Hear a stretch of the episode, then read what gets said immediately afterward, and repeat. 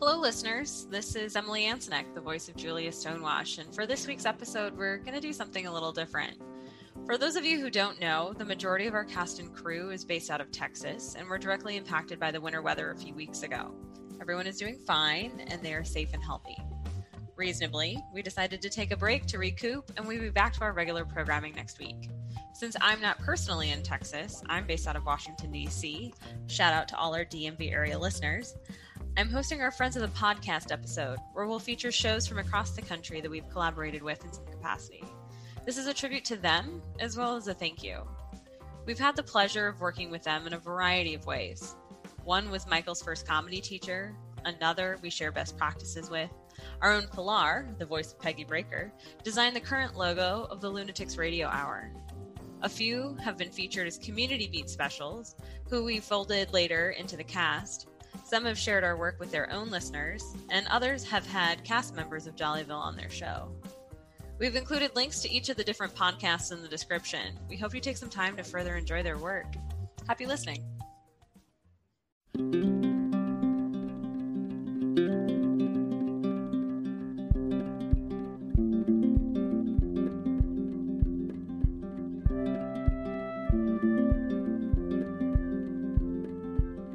Hi, I'm Jon, host of the podcast Fadó, an audio adventure into fantasy, folklore, and fairy tales.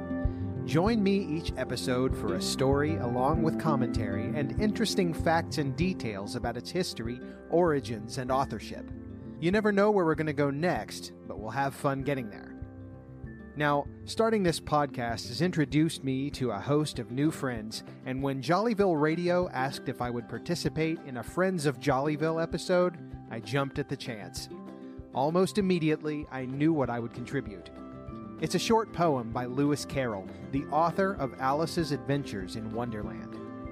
This poem, or at least the first stanza, was printed in 1855 in a periodical Carroll produced for his family. It was included in its completed form 16 years later in the sequel to Alice's Adventures in Wonderland called Through the Looking Glass and What Alice Found There. Carroll's masterful combination of adventure and complete absurdity is evident in this poem, and certainly in his other works. Now, if you'd like to hear more about Lewis Carroll and his work, I'd recommend coming over to visit me at Fadó in the near future, and be sure to check out my catalog of back episodes. And now, brought to you by KJVR Jollyville Radio, and as published by Lewis Carroll in 1871, Jabberwocky.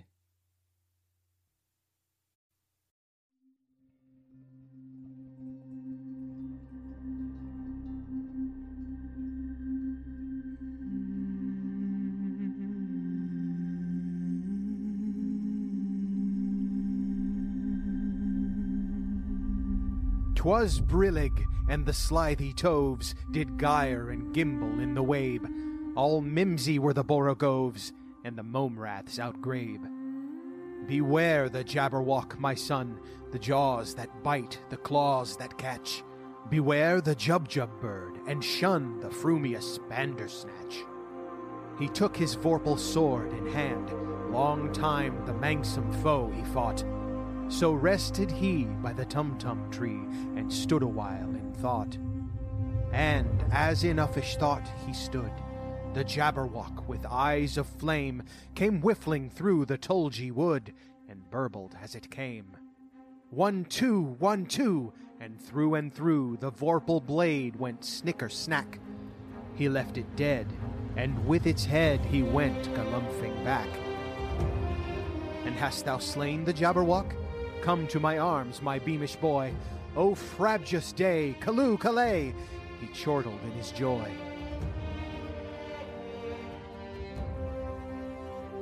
Twas brillig, and the slithy toves did gyre and gimble in the wabe. All mimsy were the borogoves, and the mome raths outgrabe.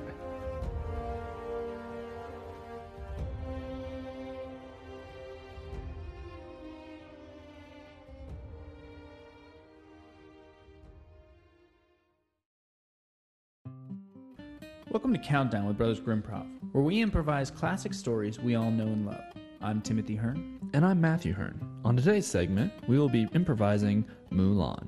First in a minute, followed by 30 seconds, then 15 seconds, and finishing with 5 seconds.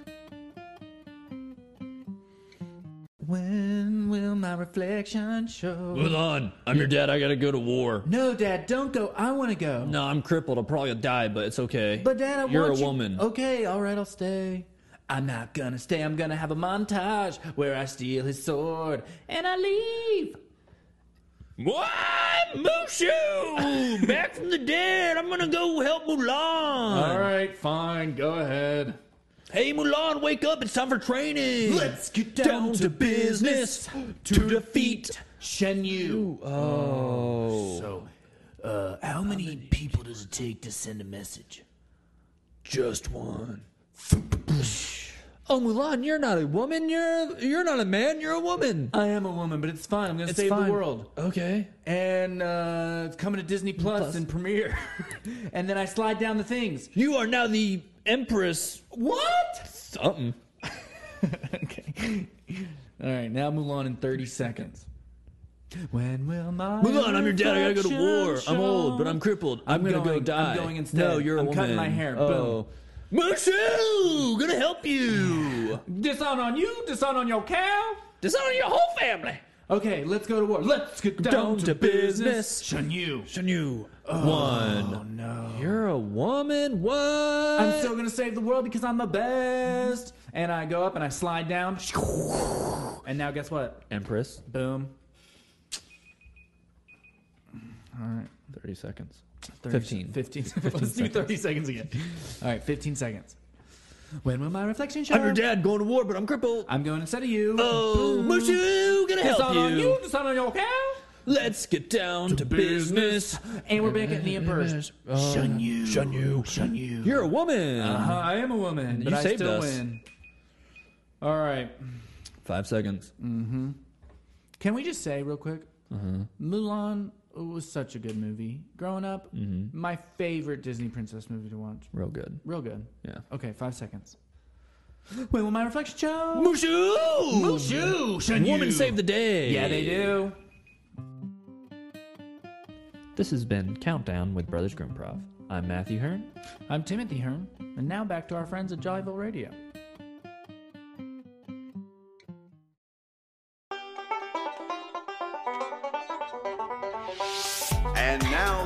Of Jollyville Radio Bingo for the week of March 3rd, 2021. Nigel S. in Oakland, California. Bob C. and Hazel Berkeley in Austin, Texas. Haiku Kep in Arlington, Texas. George Robinson in North Carolina. And Ida W. in Los Angeles.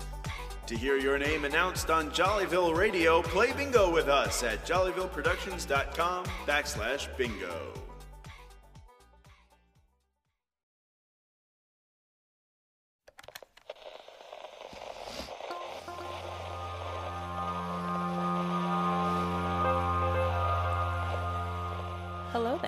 This is Abby Brenker from the Lunatics Radio Hour podcast.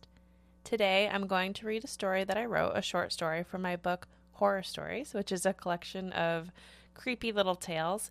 But today I'm going to read a story called Sarah Jane and the Spider. Sarah Jane's legs were covered by black and white striped knee high socks. She stopped suddenly just before her stoop. She noticed something new. A little piece of white thread was leading up the stairs.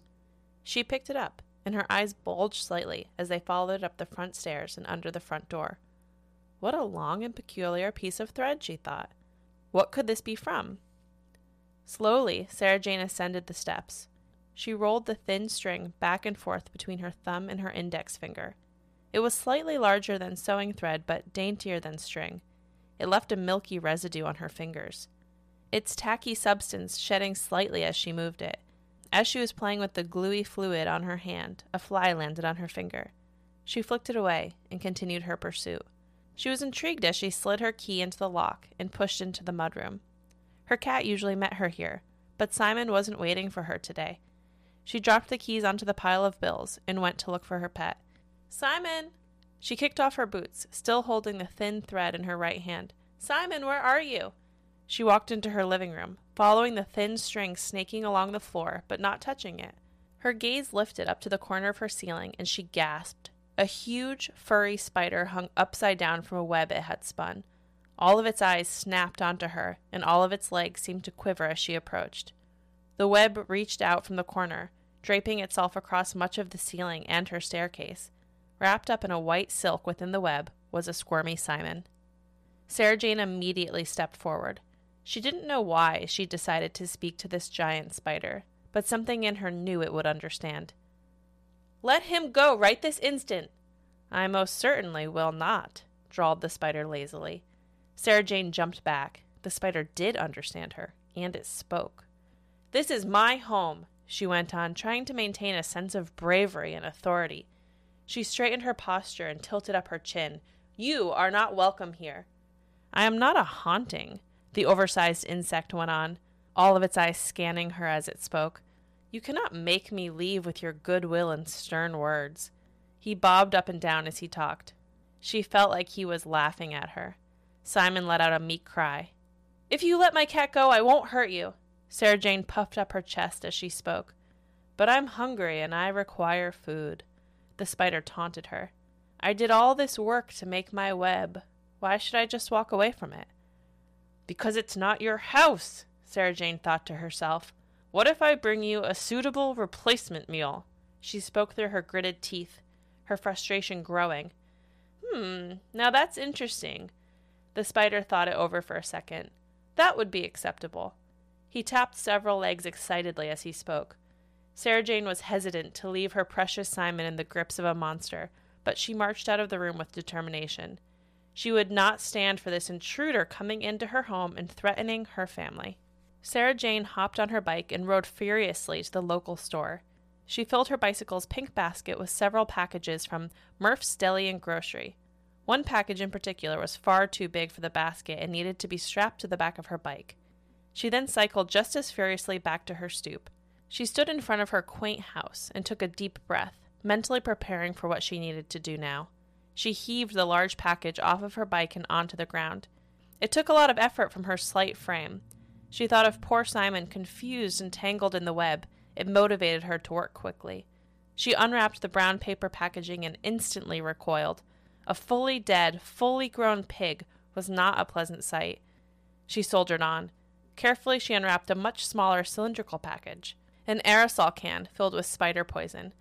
She imagined it was just a standard bug killer, but she appreciated that the marketing team at the aerosol company had pinpointed her exact needs.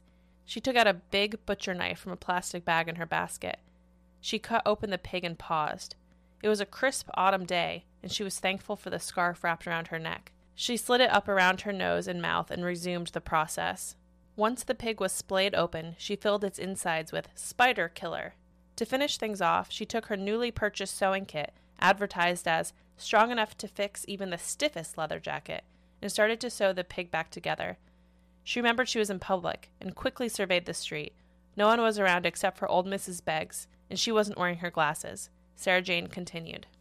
A short moment later, she found herself standing in front of her nemesis. Her eyes darted to the web mass she knew was Simon. He wiggled in his cradle, and a wave of relief washed over her. What have you brought me? the trespassing spider asked, its eyes shifting up and down as it examined her curiously. Quite the feast. Sarah Jane proudly pushed the pig carcass forward. Definitely too much for a small spider like you. This was a bit ironic considering this specific spider was big enough to kidnap her cat, but it also seemed unlikely that he'd be a match for a whole pig. I usually prefer my meals to be alive. The spider seemed unenthusiastic. This pig must be ten times the size of that cat. Sarah Jane took a breath after she spoke. She needed to remain calm. But if you're not up for the challenge. Sarah Jane bent down and pretended to pick up the pig, but instead she dropped it, letting the animal fall out of the wrapping paper. My, my, my, that does look like a tasty treat. Sarah Jane wasn't sure if spiders had lips, or even tongues for that matter, but she swore she saw him lick his lips. Well, you know the deal the cat in exchange for the pig. It seems more than fair. Sarah Jane kept her eyes on Simon. He let out a soft meow, as if on cue. I will release your beloved creature if I am satisfied with this offering. Before Sarah Jane could protest, the spider was on top of the pig. It was a scene from a nightmare as he greedily sank his teeth into the poisoned pig, gnawing at its ears, its neck, and its stomach. Then it paused. Sarah Jane was worried it had tasted or smelled the poison. She considered diving for Simon and making a run for it, but there was no need. The lazy, greedy, hungry, oversized spider interloper dropped to the floor, dead. Sarah Jane lunged towards the web, which was stickier than she thought it would be. There were moments when she became engulfed in white, gooey strands as she frantically worked to release Simon. Soon, though, he was free. She held him tightly for a moment before he hopped down and headed for his food bowl in the kitchen. Sarah Jane now looked at the carnage on her living room floor and thought that disposing of the body seemed more daunting than actually killing it. She rolled up her sleeves and took a deep breath before covering his body in the packaging from the pig. Sarah Jane brought the carcass out to the forest in the pink basket of her bike. She figured he'd want to be buried somewhere peaceful.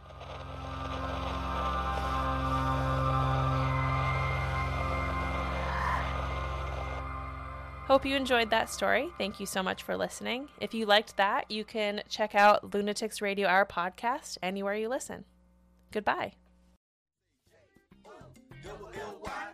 V-I-double-L-E at radio. And you can Google the show. Check out the website. Definitely make it funky, y'all. J-O-double-L-Y V-I-double-L-E Funny skits and jokes in every episode wraps up with community B. One more time, say J-O-double-L-Y Hello, listeners. I'm Bob. You may remember me as Harry Leshat from last week's episode. But I'm from other things too. I'm the host of Bob's Short Story Hour, a podcast that features readings of short stories from classic and contemporary literature.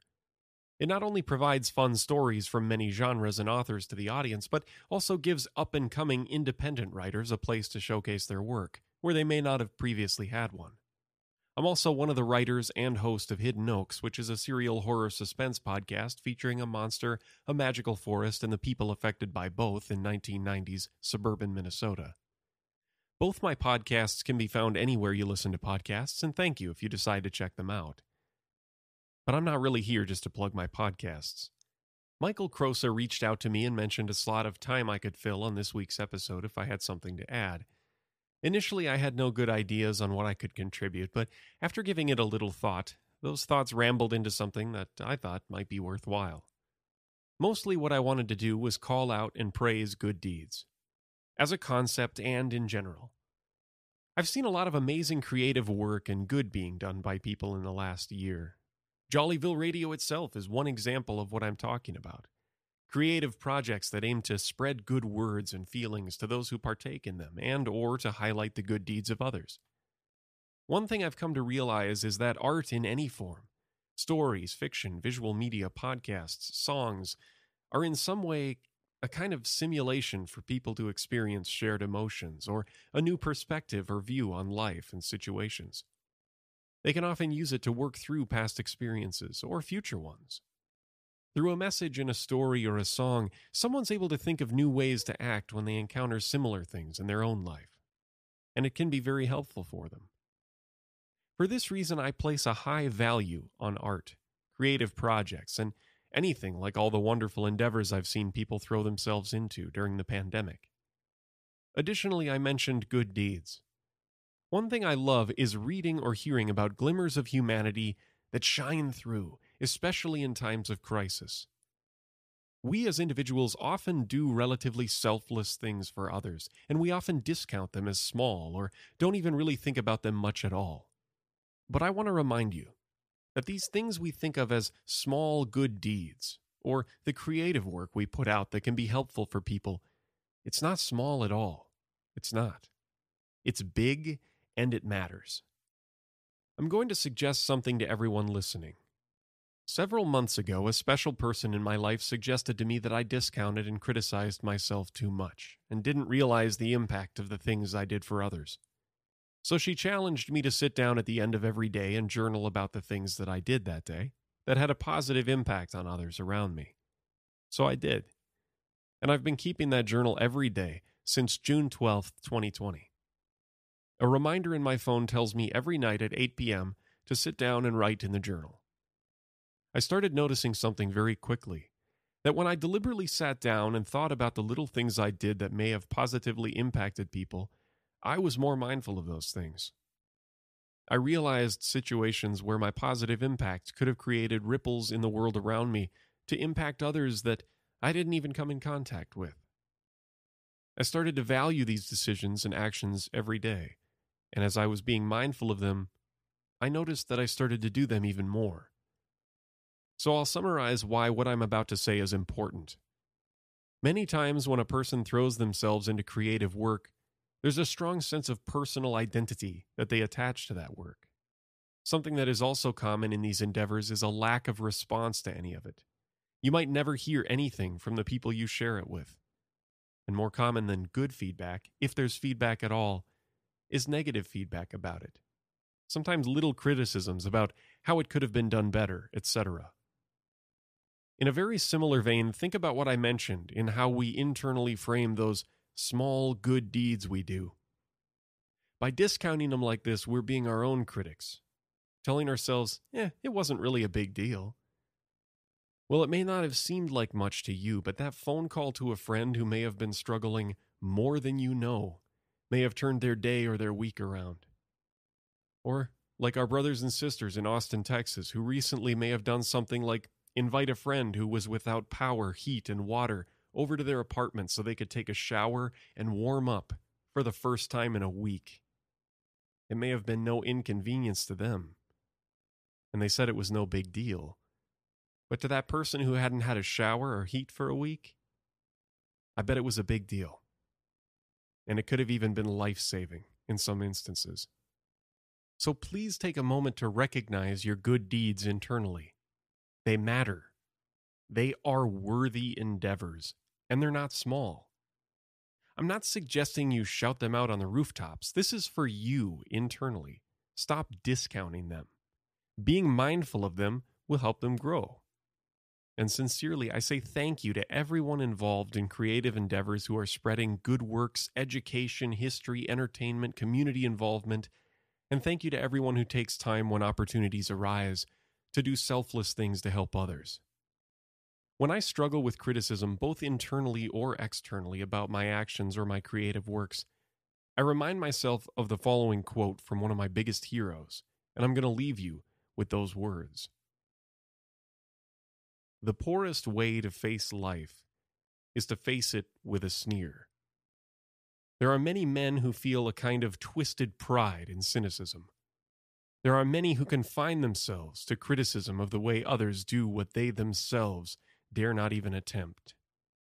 There is no more unhealthy being, no one less worthy of respect than the one who either really holds or feigns to hold an attitude of sneering disbelief toward all that is great and lofty, whether in achievement or in that noble effort which, even if it fails, comes to second achievement.